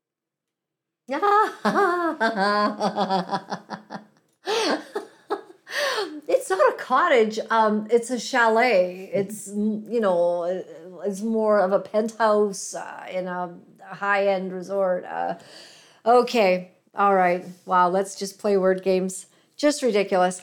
So uh, you might remember uh, the trans Nashville shooter. There was an issue about his manifesto. We're going to end with this today, but uh, it was hard to get a hold of the manifesto, and there were questions about you know what this this person had written. So Steven Crowder obtained the trans Nashville shooters manifesto and reads part of it. Take a listen. Dark Abyss, Death Day, March 27th, 2023.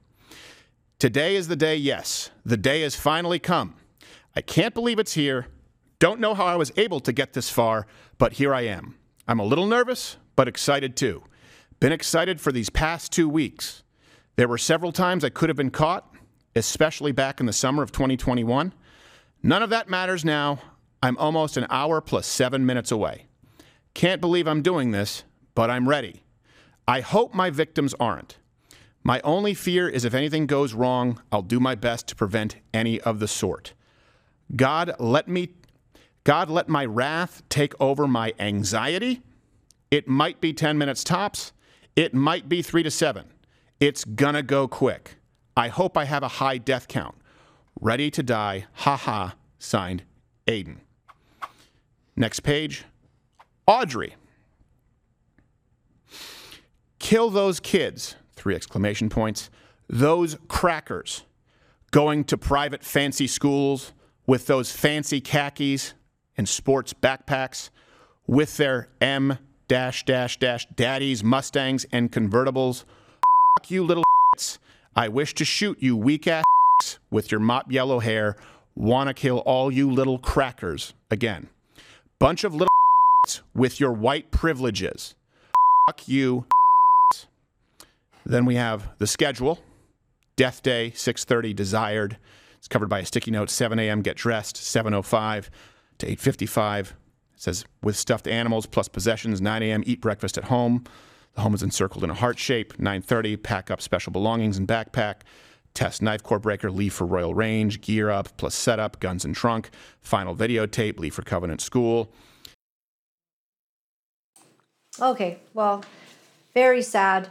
And, uh, you know, you can see why maybe they were trying to keep some of it hidden. Basically, uh, you know, there's a, a mixture of the woke agenda and belief systems that are being propagated, hatred towards certain groups, um, and uh, a very, very sad day for this uh, young woman transitioning uh, into being a man. And uh, so some of the hatred that is there, this is the hatred we do not want in our nation. We don't want it in our country.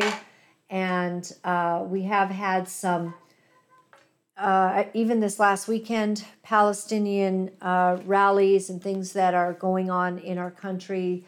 Um, some of the things that are being said um, death to the Jews, um, all of these kinds of things. These are some very disturbing things happening. And, you know, the amount of people, and I know that uh, Amir uh, Sarfati is saying that there's concern about, like, you know, where is the counter? Because there's way more people that support what the Jews are doing. It's it's an interesting thing in this last three years that actually the people that are on a certain side, which there's more of them, it's the fringe majority, are are quiet and silent. And while you know this is going on, and as folks rally, which is a, a free thing to do in our nation, it's totally encouraged that you should be able to protest. But some of the things uh, that are being said, death to the Jews out loud, to me, that constitutes hate speech. Um, so they're speaking their their mind and saying the things that uh, they want to say, but it's interesting that in this country if you want to state a scientific fact like men are men, women are women, XX and XY chromosomes matter, um, that you can be, you know, threatened with potentially that that's, you know, hate speech. Remember a gentleman, a father named CD, that was told by a judge that if he misgendered his daughter that that would be considered um, like a violent a violent assault against her a verbal violent action by by calling her the gender and the the term that she was born in. And so now we have people marching on our streets calling for the death to a certain people group and everyone's just like deer in headlights once again. And it's disturbing. Some people are also saying, so Laura Lynn, you're on the sides of the people that were against, you know, those standing with Israel, like, you know, Biden, who I'm totally against, um, you know, supporting Israel and all of that. Well, all I have to say to those are, where will you be in not too long from now when nobody will be supporting Israel? Because there will come a day when no one will support Israel. Then are you on their side? Because y'all are mad at me for supporting Israel and they're then going to turn and not support Israel. So then are you in the wrong because you're on the side of Biden's not supporting Israel? I don't know what's going to happen there. Um, let's see if I can. Not sure if I can get into here right now. Okay. Um, I can't get this page back I wanted to show, so never mind. So thank you very much. My website is lauralynn.tv. I am very grateful to you that you tune in. Some of you grappling, struggling with all of the different things that are happening. Um, let's go through it together. I have been attempting to get back to people uh, on email regarding these issues and to present videos because there's so many you could watch. Again, I do recommend following Amir maybe if uh, you can just go to this. Um, so this is how you how you uh, spell his name, and Amir Sarfati. And if you uh, follow him on Telegram or his YouTube channel, uh, his website, which is um, Behold Israel. He's president of Behold Israel. Um, I don't agree with everything Amir says, but I will tell you he's on the ground. He's giving play by plays of what's happening over there. He's also giving great context. I listened to um, an incredible interview, which I'll try to get some. JT and I were both listening to it, and I'll try to get uh, some clips from it because he was describing how the breach in security happened in Israel. He described it very in depth because everyone's saying, "Oh, like how did this happen?" Well, he he he talks about how it it happened, and I don't want to do the words. I'll let him tell the story. So we'll get that for you for tomorrow. Let's not forget that, JT. Let me not forget. Um, thank you for your support of this show. Please like, subscribe, and share. Make sure that you tell all the folks that you can to you know tune in and um, sometimes we have longer broadcasts and you can't watch the whole thing or you can put me on fast on fast and I end up, I do sound like a squirrel if you put it on you know like go to a fast speed right of the video Do you know you can do that right like on rumble or um, facebook you can just speed it all up and you get the information even faster thank you for your support thank you for your kindness uh, we're here because we value telling the truth. And we started this and we're not going to stop just because we get a little bit of uh, backlash from people. Um, someone told me not to say lashback, it's backlash. So I don't know. Hopefully I said that right. I, I love you all. I appreciate all of the things that you do for us. And also, uh, we do have a box number if you'd like to write in. It's box 48184, New Westminster. And that's uh, something strange happening there, JT. Yeah, box 48184, New Westminster. It's at the very tail end of our show here today, or you can get the address uh, off our website. There it is. Okay, V3M0A7. Um, feel free to send us uh, a note, a letter. We love reading them, getting them. Thank you for all your cards, your love. I appreciate it very, very much. Um, so, uh, let us uh, go to the Word of God today and uh, let us read. Amen. So, the parable of the ten virgins, not versions, that's MSM, but the virgins. At the time, the kingdom of heaven will be like ten virgins who took their lamps and went out to meet the bridegroom. Five of them were foolish, and five were wise. The foolish ones took their lamps, but did not take any oil with them. The wise ones, however, took oil in jars along with their lamps. The, the bridegroom was a long time in coming, and they all became drowsy and fell asleep. Now, many people feel this is like a story that Jesus told to be in preparation for end times.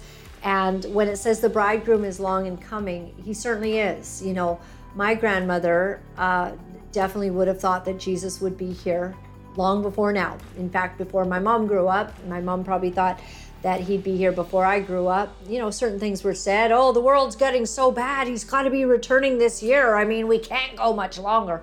I don't know. We still get everything we want. I don't. I just don't think we're there yet.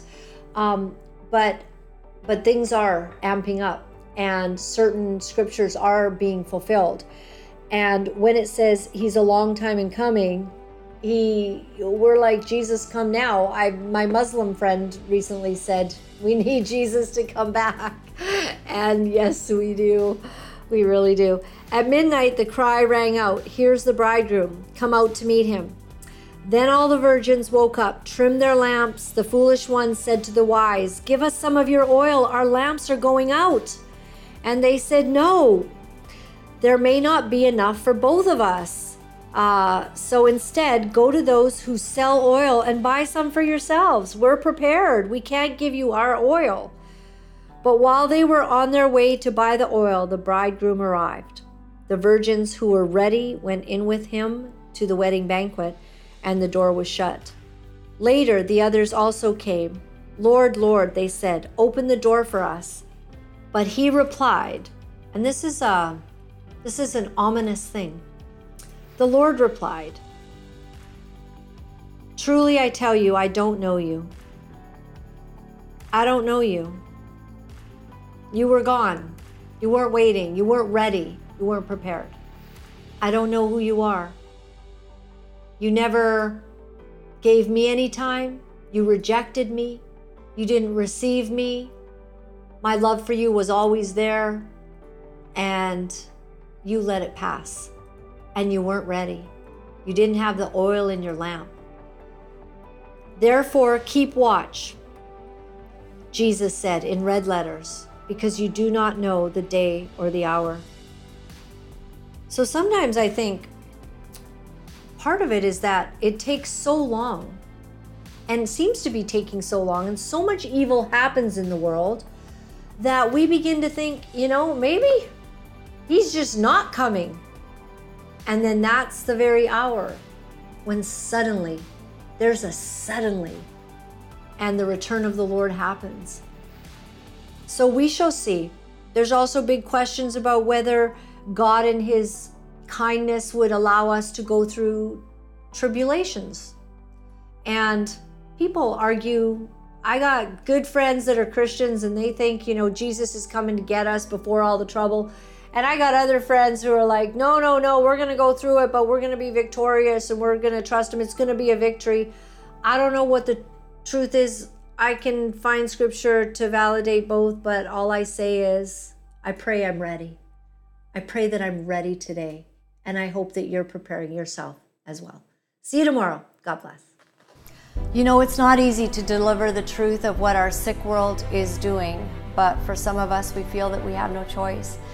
Because if we are silent about these abominable things, then we are letting evil go unchecked, and we cannot do that. For those of you wonderful people who are writing me and are sharing your encouragement, I am deeply grateful. Thank you for all the letters that you've been sending. Thank you for the donations and the support. I found out that in order to speak the truth, you have to become very, very strong. If you would go to my website at www.lauralynn.tv, you'll find all of the ways that you can contact me. Remember, my friends, all is well. All is well. Thanks for joining me.